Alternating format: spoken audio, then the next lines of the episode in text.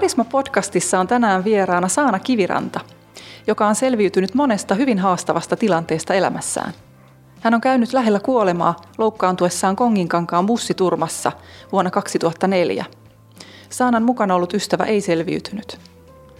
Onnettomuuden jälkeen Saana joutui taistelemaan lähes seitsemän vuotta vakuutusyhtiön kanssa tapaturmaeläkkeen saamisesta. Muutama vuosi myöhemmin Saanan poika sairastui harvinaiseen syöpään ja hän eli puolitoista vuotta eristyksissä infektioriskin vuoksi.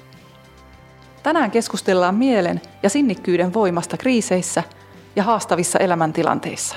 Saana, lämpimästi tervetuloa Karisma-podcastiin. Kiitos, ihana olla täällä. No palataanpa tässä alussa nyt vähän ajassa taaksepäin sinne Konginkankaan onnettomuuteen. Niin kertoisitko, mitä siinä iltana oikein tapahtui? Joo, eli ehkä kannattaa mennä just pikkasen ennen kolaria, eli silloin oli 24-vuotias just täyttänyt ja nuori, oikein uraorientoitunut ja kauppakorkeeseen olin silloin suunnitellut hakevani. Ja mä olin saanut tosi hyvän duunin jo pari vuotta aikaisemmin Saunalahdelta, eli tämmöinen matkapuhelinoperaattori. Operaattori, mikä nykyäänkin toimii, ja se oli silloin tosi kasvava, kasvava ala. Ja me oltiin siis duunikavereiden kanssa varattu laskettelureissu viikonlopulle, ja tarkoitus oli lähteä rukalle pitää hauskaa ja pilettämään ja vetää karaokea ja sinne rinnebareihin. Ja, tota, niin, mutta sitten tosiaan jouduttiin kolariin, kolariin siinä matkalla. Eli meillä oli bussi, bussi millä mentiin, tämmöinen yöbussi, niin se törmässä rekan kanssa sitten tässä suunnilleen puolessa välissä matkaa. Ja se muutti sitten silloin oikeastaan koko, koko mun elämän suunnan, eli vammauduin. Vammauduin siinä ja yksi ystävä menehtyi, menehtyi myös silloin kolarissa. Mitä sitten sen onnettomuuden jälkeen tapahtui, tai minkälaista aikaa se oli?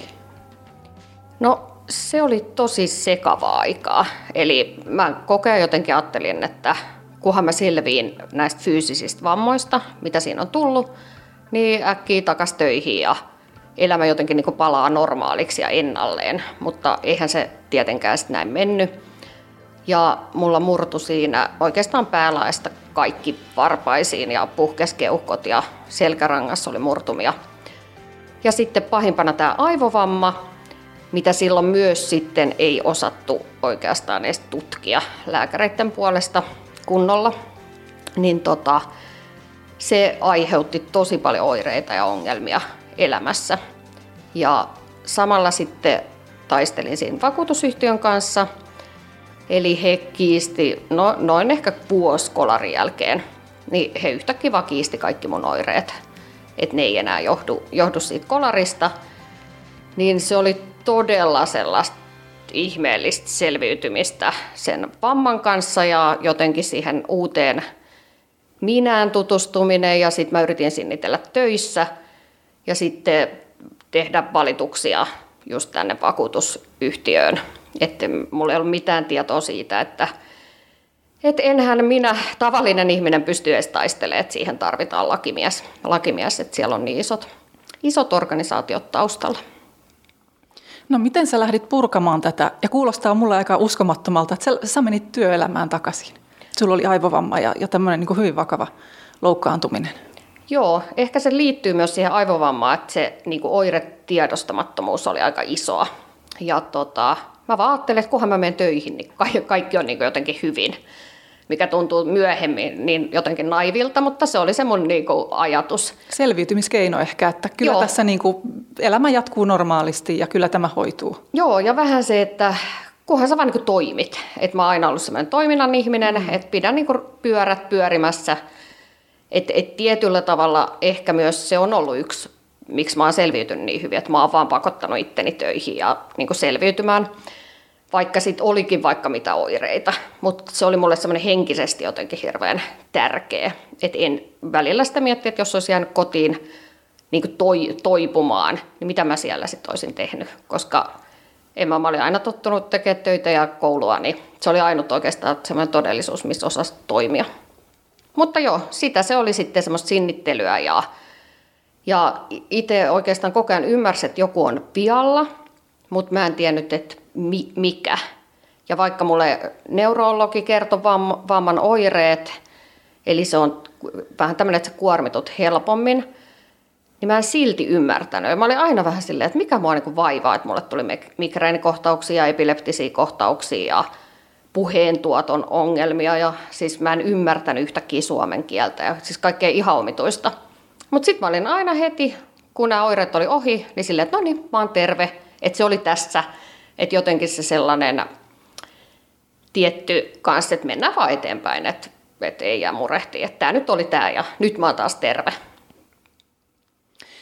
Toihan on kiinnostavaa, että missä menee se raja, että milloin on terve, milloin ei ole terve ja osaako sitä itse objektiivisesti edes sanoa. Että et sehän voi ihan liittyä siihen, että minkälainen yö on ollut takana, minkälainen fiilis on, minkälainen energiataso, että kokeeko itsensä terveeksi vai, vai sitten huonovointiseksi. Niin miten sä koet, miten sä pysyit siinä kartalla? Enhän mä pysynyt. Mä olin jotenkin todella siinä hetkessä. Et silloin kun musta tuntui terveeltä, niin mä menin töihin ja tein täysillä. Ja sitten kun musta tuntui sairaalta, niin sitten mä, niin että et ne oli jo aika pitkälle vietyjä. Et nykyään mä paljon herkemmin siis tarkkailen omaa tilaa ja meditoin ja lepään ja kiinnitän huomioon jaksamiseen. Tehän mä silloin, että sitten mä nukuin viisi päivää putkeen ja olin silleen, että no niin, se oli taas tässä. Että todella myös semmoista rasittavaa aivoille ja keholle se, sen hetkinen niin toipuminen. Ja sekin on subjektiivista, että kuinka kukin kokee itsensä terveeksi ja missä, missä tilassa. Joo, joo. Et nyt kun mä just, mulla on tuo kirja, kirjan kirjoittaminen menossa, niin kyllähän mä niinku luen niitä, että ei vitsi mä ollut sekaisin. Että miten kukaan ei ole niinku lääkäri sanonut, että hei, että ymmärräksä, että näet sä tämän sun niin kuin polun tässä, mutta toisaalta kun ei kukaan mua voinut ymmärtää ja mäkin näytin ulospäin terveeltä ja normaalilta, ja sitten ne hetket, kun mä olin töissä, niin silloinhan mä tein ihan täysillä ja kykenin tekemään mun duunit. Et sitten oikeastaan silloin, kun mä voin tosi huonosti, niin mä jäin vaan kotiin sit potemaan yksikseni. Niin, ja ehkä myös se, että ei ollut silloin sitä perhettä, niin kuin lähipuolisoa, että et oli yksin, niin se on kanssa aika mielenkiintoinen jotenkin se, että ei, ei ole ketään, kuka peilaa sua siinä arjessa. Joo, nyt kun eletään itse asiassa aprillipäivää 2021, niin, niin tuosta mitä sanoit, että ei ole ketään, joka peilaisi sitä omaa oloa, niin itsellä kun oli tasan vuosi sitten korona ja se oli hyvinkin pitkittynyt, en tietenkään missään nimessä vertaa meidän kokemuksia, mutta toi on tuttua, että ei ole kotona ketään, joka tsekkaisi, että kuinka sä voit. Et esimerkiksi sitten kun itse hakeuduin sairaalaan, niin siellä kysyttiin ensin, onko sulla kuumetta ja mitä kaikkia oireita, niin no että eihän mulla mitään kuumetta mä en vaan saanut hengitettyä, että mä en pystynyt nukkumaan, mä en voinut mennä makuulle, kun ilma ei kulkenut niin kuin mitenkään. Sitten mitattiin, niin mulla oli 38,5 astetta kuumetta, mikä nyt ei ole hirvittävän korkea, mutta kuitenkin mä koen, että mulla on hyvä yhteys kehoon ja hyvä ymmärrys siitä, että mitä tapahtuu. Mutta siinä tuli se ymmärrys siitä, että mua ei kukaan ollut monitoroimassa tässä kotona ja, ja katsomassa, että et, et, niin kuin hypinkö pitkin seiniä ja pidän itseäni normaalina.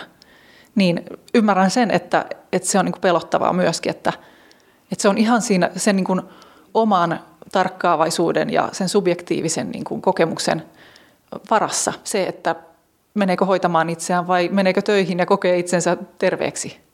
Joo, joo, mä oon tosi vahvasti sitä mieltä, että ihminen tarvii toisen peilatakseen omia tunteita ja oireita. Koska varmaan jos mulla olisi ollut puoliso siinä, siinä kotona, niin hän olisi ollut ihan, että miten sä käyttäydyt noin. Ja et, ei, ei tämä normaali 25-vuotiaan käytöstä, että mä nukun vaan niin kuin työpäivän jälkeen. Et, mutta sitten kun sä oot yksin, sä vaan että sä vaan pinnistelet ja sinnittelet siinä, niin jotenkin se on sitten helpompi helpompi vähän niin kuin vajota myös siihen huonoon vointiin. Mm. Ja siihenkin tottuu. Joo, joo. Ja se just, että mulla sitten loppujen lopuksi oli aivan järkyttävät tunnettomuudet. Että ainoastaan oikeastaan lääkkeellä sain unta ja me odottaa siis nukahtamisen lääkkeitä, sitten sen lisäksi unilääkettä, rauhoittavaa. Että se oli niinku ihan käsittämätön se lääkemäärä, millä sä sait, eikä se uni ollut sitä aitoa unta. Että et sitten mun loppujen lopuksi keho keho sitten kyllä sanoi itsensä irti, eli olin niin, niin huonokuntoinen ja ylipainoinen ja en nukkunut. Eli sitten oli vaan pakko kohdata, kohdata se oma itsensä sen vamman kanssa. Mm, niin kyllä. Niin, sanoit, että kohdata itsensä, oma itsensä sen vamman kanssa, niin mitä se tarkoittaa sulle? No tälle jälkikäteen mä näen sen niin, että mä tosi pitkään yritin olla se vanha minä. Eli se, kuka mä, mä olin ollut ennen kolaria, mutta että mikä tahansa trauma tai tapahtuma, mikä muuttaa sua, niin ethän se enää ole se sama tyyppi. Eli silloin periaatteessa pitäisi pitäisi käydä oma itsensä läpi. Eli ihan, että et, et kuka mä tällä hetkellä oon, mitkä mun voimavarat, mitä mä tarviin, mikä se on se unen määrä. Et esimerkiksi ennen kolariin niin mä pärjäsin jollain kuuden tunnin unilla ja pystyin vetämään työpäivä ja opiskelut päälle. Niin en mä en, enää kyennyt siihen. Mutta mulle ei sitten löy- että olisi pitänyt käydä se semmoinen oman itsen inventaario, että kuka mä tällä hetkellä on ja mitä mä tarvin, koska se, se kanssa muuttuu koko ajan. Mm. Eikä tarvi edes olla niin iso traumaa, vaan se voi olla myös ikään liittyvää, hormo- hormoneihin liittyvää tai muuta, että, että mikä sitten kellekin on millä hetkellä. Et nykyään mä yritän vähän niin kuin, ainakin kuukausittain käyn itteni kanssa semmoista keskustelua, että missä mennään ja kuka mä oon ja mitä mä tarviin.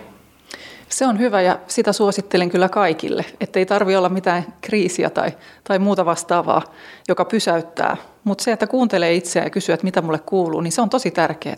Joo, nimenomaan. Ja silloin kyllä se ymmärrys siihen, toki mä niin nuorikin, että et, et jotenkin semmoinen itsensä tutkiminen ei ehkä, että silloin oli semmoinen kuolematon ja niin kuin, oli ihana vaan elää ja tehdä. Että et, tota, niin, et kyllä se iski huonoon kohtaa elämässä myös se kolari. Mm, niin kyllä. No, mutta sitten sulla oli onnellinen jakso elämässäsi. Joo, oikeastaan sitten just mä kävin kuntoutukset ja sitten tutustuin uudestaan itseen ja tosi pohjan kautta. Ja palkkasin lakimiehen, mikä sitten oli oikeastaan tämmöinen avain myös tähän, eli jäin silloin sitten eläkkeelle. Ja mä olin 29-vuotias ja sitten sain nämä tota, kor- korvauspäätökset ja eläkepaperit, mikä oli sitten silloin tosi iso. Iso ja ajattelin, että nyt tästä lähtee uusi elämä ja muuta. Ja sitten sain lapsen ja se oli jotenkin semmoista ihanaa aikaa ja just matkustelin ja vietin aikaa äitinä ja se oli ehkä se äityys myös itselle. Tietyllä tavalla, kun oli menettänyt uran, mikä mulle oli ehkä noin 90 prosenttia mun koko minuudesta, niin sitten se äityys kyllä paikkasi sitä, että se oli ihan mieletön, mieletön lahja siihen, mitä sitten sain kokea.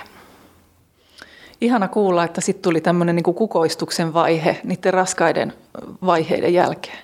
Joo, Joo ja se äitiys muutenkin se, kun sä hiljennyt se sun oma, oma jotenkin lapsi, ylipäätään raskaus, mä niin hirveä pahoinvointi, että mä ajattelin koko ajan, että nämä kaikki, ka, kaikella on niinku tarkoitus. Se oli niinku viimeistään semmoinen hiljentyä. Se, kun se on se vauva ja sä vaan tuijottelet tuntikaupalla sitä haltioituneena oma, omaa lasta, niin se on jotenkin ne ensimmäiset vuodet varsinkin vauvan kanssa, niin kun ei ole mitään muuta. Se on niin sun elämän tärkein juttu ja jotenkin koko muu maailma pysähtyy. Miten se muutti sun persoonaa, tämä äitiys ja, ja perheelämä ja, ja se onnellinen kausi siinä sitten raskaiden vaiheiden jälkeen? No kyllä se äitiys antoi, mä oon jotenkin sanonutkin, että tuntuu, että on niin syntynyt uudestaan. Että äitiys tietyllä lailla oli semmoinen uudelleen syntyminen, että yhtäkkiä sä ootkin ihan eri ihminen, vaikka sä oot se sama tyyppi, kuka sä oot aina ollut. Et se oli kyllä tosi iso ja semmoinen merkityksellisyys oma elämään. Oma elämään. Et ehkä se oli aikaisemmin just tämä eläke, eläkkeelle jääminen niin nuorena ja varsinkin mä niin ura-orientoitunut, niin se oli tosi kova paikka, niin sitä äitiys toi kyllä semmoisen ihanan tarkoituksen siihen. Ihana kuulla. Mutta sitten tapahtui taas ikäviä asioita. Sun poikasi sairastui harvinaiseen syöpään. Joo, eli hän sai tällaisen Langerhansin soluhistiosytoosi, mistä kukaan ei ole ikinä kuullutkaan, hyvä kun lääkäritkään ei tiedä. Ja tota, se, se oli kyllä kova, koska sitten oltiin saatu viettää semmoista onnellista pienlapsi, aikaa. Ja sittenhän se oli tosiaan re, reisiluussa, niin se oli kyllä sellainen, että mentiin yksityiselle lääkärille ja sieltä lähdettiinkin saman tien sit sairaalaan ja käytännössä hoidot ja muut alkoi niin heti. Et se oli myös sellainen, että kyllä niin perusturvallisuus vedettiin matto kunnolla, kunnolla jalkoja alta pois. Ja se oli todella erilainen taas sitten kuin tämä oma, oma vammautuminen ja urasta luopuminen, koska se oma lapsi, kun sä et pysty tehdä mitään. Että et sit sä joudut vaan seuraa, seuraa vierestä ja vaan rakastaa ja toivoa, että kaikki menee hyvin.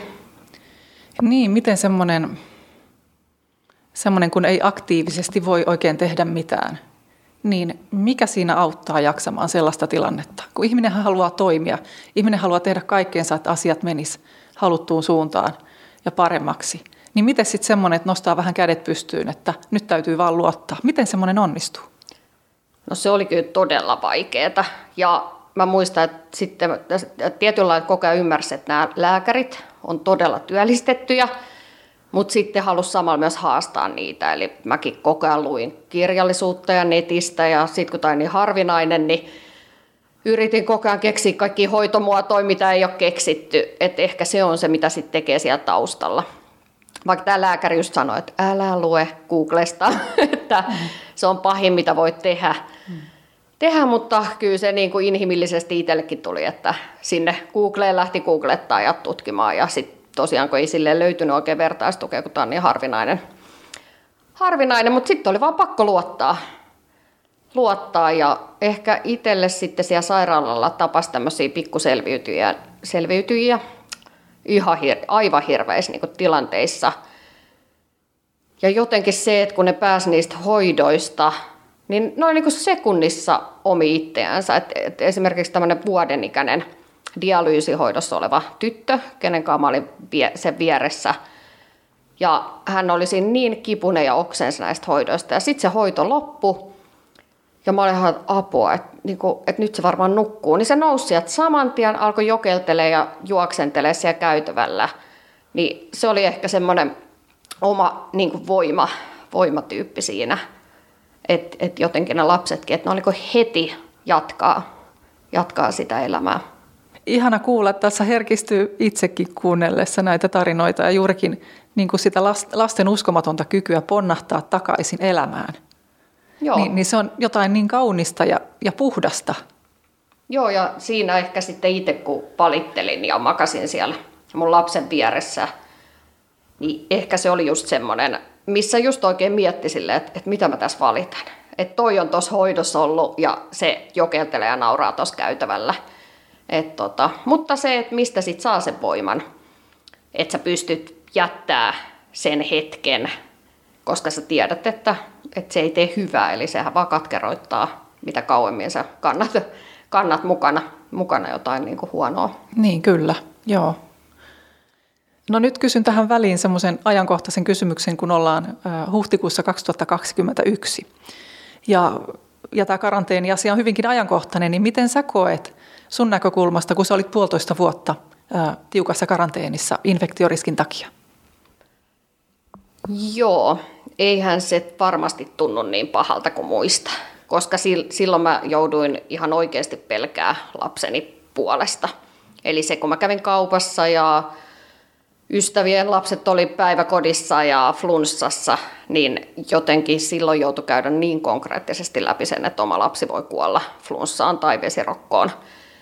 Niin nyt taas me ollaan terveitä, me, me ei olla riskiryhmäläisiä, niin mä en, en ole kokenut tätä kyllä ahdistavana millään tavalla. Mutta toki siis myös muistan näitä ystäviä, ystäviä ja sitten kyllä pystyn samaistumaan sitten he, heidän tuskaan, ketkä oikeasti joutuu pelkää, pelkäämään tämän taudin, taudin puolesta, mutta myös se, että sitten jotenkin nämä kaikki, kenellä sitä oikeaa riskiä ei ole, niin kannattaako sitä pelätä? Et jos se, niin kuin, itse on 40 ja 2 prosentin riski sille vakavalle sairaudelle, niin kannattaako siihen sitten kuitenkaan laittaa energiaa? Niin, koska pelko on semmoinen tunne, että se vie ihan hirveästi energiaa, jos sille antaa vallan. Ja, ja se vähän niin kuin halvaannuttaa myös ihmistä. Joo, ja t- tietoisesti ehkä sitten just enemmän tätä, että ihmiset pyrkis enemmän ajattelemaan ja miettimään niitä niin kuin faktoja siellä taustalla.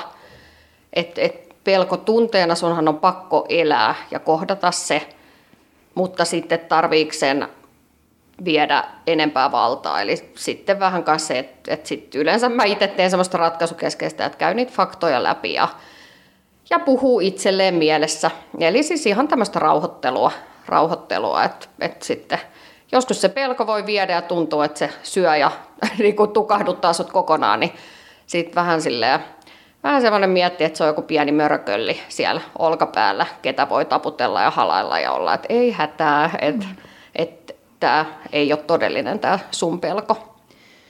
Niin, sitä on hyvä tarkkailla, että minkälaista sisäistä puhetta käy itsensä kanssa. Että onko tämä nyt semmoinen tapa puhua itselle ja kohdella itseä, joka, joka oikeasti vie mua eteenpäin ja joka kannattaa tässä tilanteessa? Onko se pelko niin kuin todellinen vai onko se vaan semmoinen uhka, jonka, joka tämä aika, aika tuo esille ja, ja vielä niin kuin vahvistaa, varsinkin jos paljon seuraa, seuraa noita ajankohtaisia uutisia ja koronatartuntoja ja muuta vastaavaa. Et onko se, kannattaako? Tietysti on hyvä tietää, missä mennään, mutta kuinka kannattaa itselleen puhua, jotta voisi mahdollisimman hyvin tämmöisessä tilanteessa, jossa todellakin on tärkeää pitää se immuniteetti ja jaksaminen korkealla? Joo, joo. Mä, mä koen just nimenomaan, että se sisäinen puhe on tosi tärkeää. Ja ylipäätään se, että pitää, että onko siinäkään järkeä, että koko ajan on maskin kanssa. Eli nyt mun mielestä niin kuin entistä enemmän pitäisi mennä metsää, hengittelee luontoa, eli vahvistaa sitä omaa tota, immuniteettia ja syödä vitamiinia, D-vitamiinia, hedelmiä, kaikkea eri värisiä vihanneksia. Eli ottaa kaikki keinot käyttöön. Kyllä, kaikki keinot käyttöön, se on hyvä. No palataan siihen sun tarinaan vielä. Mitä sun pojalle tapahtui? Miten, miten hän sitten selvisi tästä syövästä? No siinä me jouduttiin silloin vetää, tai hän veti, mutta tietenkin itsellä semmoinen olo jotenkin, että oli mukana niin vuoden sytostaattihoidot. Ja se oli silloin vain todella jotenkin lääkevastainen sen mun oman vamman jälkeen. Ja musta tuntui, että silloin annettiin lääkkeitä ja unilääkkeitä ja kaikkea vaan dumpattiin. Ja sitten ei kuitenkaan hoidettu itse sitä ongelmaa. Niin mulla oli jäänyt vähän tämmöinen niin lääke- lääkärivastaisuus. Mutta sitten yhtäkkiä mun poika olikin siinä tilanteessa, että, että hän joko menettää jalkansa ja kuolee, todennäköisesti, tai sitten meillä on sytostaatit, mikä on solumyrkky, ja se on niin vaihtoehto. Ja se oli kyllä tosi kova paikka. Ja lääkärikin sanoi, että ei, ei heillä ole tietoa. Ei, niin kuin, että tämä on tämänhetkinen hoito ja tieto, ja vuoden päästä voi olla eri tilanne. Mutta että, et, et se on vaan pakko, pakko ottaa siihen hetkeen. Ja meil, meillä siis onneksi se oli tosi raskas raskas se vaihe, mutta nyt taas sit mun poikaan täyttää kohta kymmenen ja hän on terve. Et nyt mä näen sen, että vuosi jouduttiin ottaa näitä myrkkyjä, mutta samalla ne sitten parans, pa- parans mun lapsen. Et se on hirveän tota, ristiriitainen se, että sä annat myrkkyä sun lapselle, mikä se tappaa, mutta myös parantaa häntä niin kuin samaan aikaan.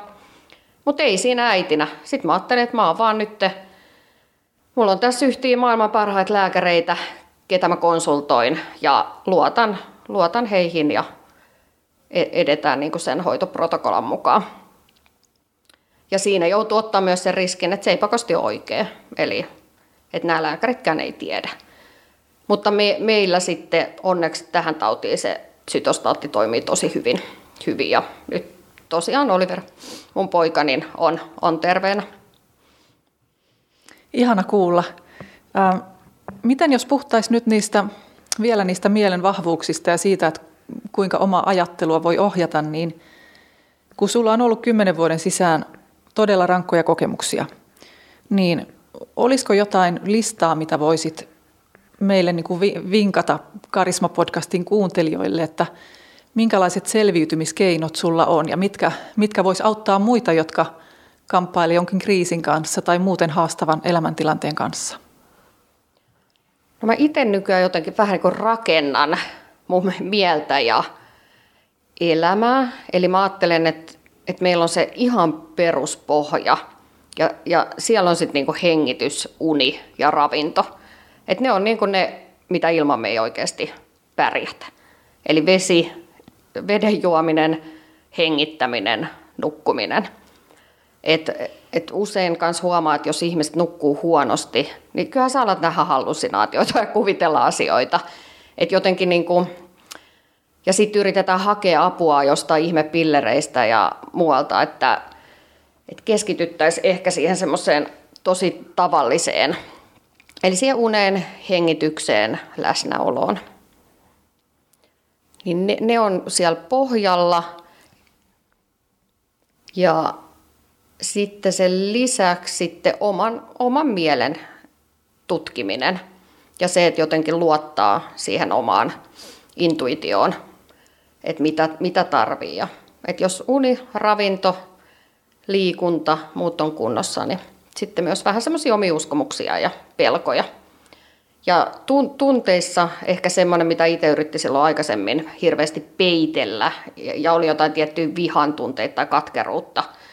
No esimerkiksi oma lapsi sairastuu, niin se, että niitä ei niin voi sysätä pois. Eli sä saat olla kateellinen, saat olla katkera ja sua saa niin kuin veituttaa, että sun ei tarvi niin kuin näytellä. Ja toivottavasti kaikilla on ympärillä myös sitten niitä ystäviä ja perhettä, kelle saa ja he ymmärtää, että tämä kuuluu tähän prosessiin. Joo, se, että patoa ne vaikeat tunteet, niin ne, ne ei häviä sillä, että ne tulee sitten joskus esiin. Ja useinhan ne tulee sitten, kun se tilanne on ohi ja voi rentoutua. Ja sitten ihmettelee, että mikä kriisi mulla nyt tässä on. Joo, ja niin ne, mä silloin itse ajattelin, että just kun Oliver sairastui mun poika, niin jotenkin siinä ei ollut niin mitään tilaa kuitenkaan, että, että sitten kun sä kuulet lääkäreiltä jotain tuloksia ja pelätään niin kuin lapsen kuoleman puolesta, niin ethän sä siinä voi romahtaa ja olla sillä, että vitsi tai epäreilu, että sun pitäisi tsempata sen lapsen edessä. Ja mutta silloin mä sitten tietoisesti tiesinkin, että sitten kun tulee se hetki, että just me saatiin terveen paperit, niin mä jotenkin osasin jo odottaa, että varmaan se masennus ja muut tulee. Ja sieltä ne tulikin. Mutta nykyään mä ehkä masennukseenkin suhtaudun, että sehän on niinku lahja, lahja, että sä saat oikein rypeä. Saat niinku hukuttautua ja rypeä siihen, mitä sä oot joutunut kokea. Ja niin se kuuluukin. Että et myös jotenkin, tämä on niin hyvä kun mä sanon, että ei, että yrittää sitten mennä eteenpäin myös tunteista, mutta myös, niin että niille on pakko antaa se oma tila. Mutta ehkä se, se taika onkin siinä, että mikä se on se hetki. Että milloin se sun tunne tekee susta katkeran ja vie niin kuin, turhaan energiaa. Et, et se on ehkä se jokaiselle sitten oma henkilökohtainen, koska on valmis päästä irti. Joo, ja kiinnostavaa oli tuo, että sanoit, että masennus on lahja. Joo, joo mä koen, että ehkä tietyllä tavalla vähän eri tavalla kuin yhteiskunnassa, että et mä en itse, en ottaisi esimerkiksi masennuslääkkeitä, koska mä koen, että mä haluan tuntea ne kaikki, koska ne on jotain mun patoamia tunteita. Ja sitten ne tulee vähän kovemmin sieltä. Hyvin armollinen suhtautumistapa siihen, että, että sen sijaan, että yrittäisi sen masennuksen siirtää ja lääkitä pois – niin ottaa sen vastaan, että tämä on jotain mulle nyt tosi tärkeää, jota mä kohtaan tässä. Ja tätä täytyy työstää ja tämän kanssa täytyy olla.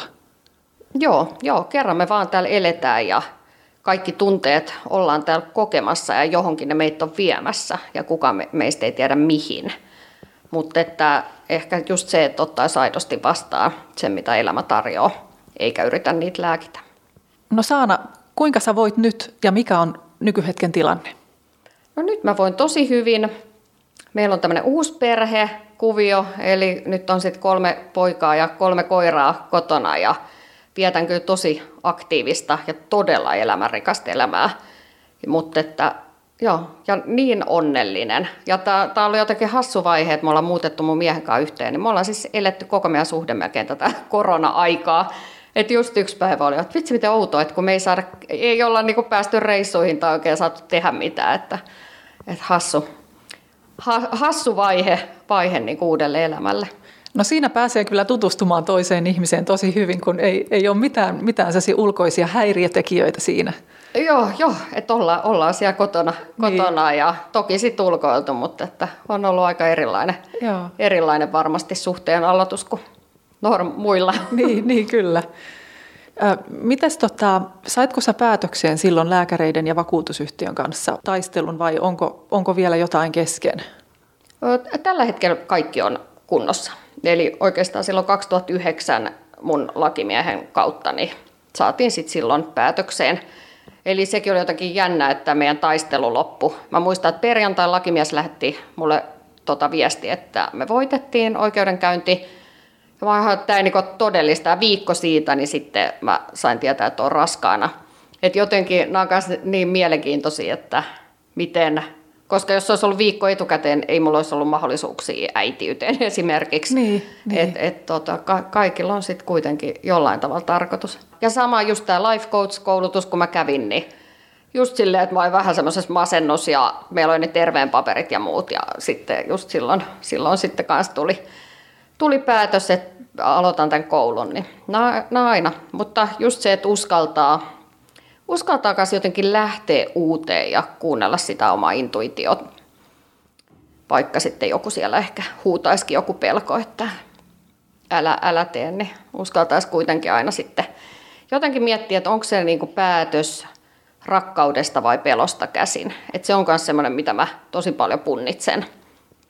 Punnitsen, että pelkääkö mä vai teekö mä tämän niinku sen takia, että mä rakastan itteeni. Esimerkiksi jonkun, että ei, ei tekisi jotain. Kiitos oikein paljon vierailustasi ja antoisesta keskustelusta täällä Karisma-podcastissa Saana Kiviranta. Kiitos. Ja hyvää Sain jatkoa. Kiitos samoin. Kiitos.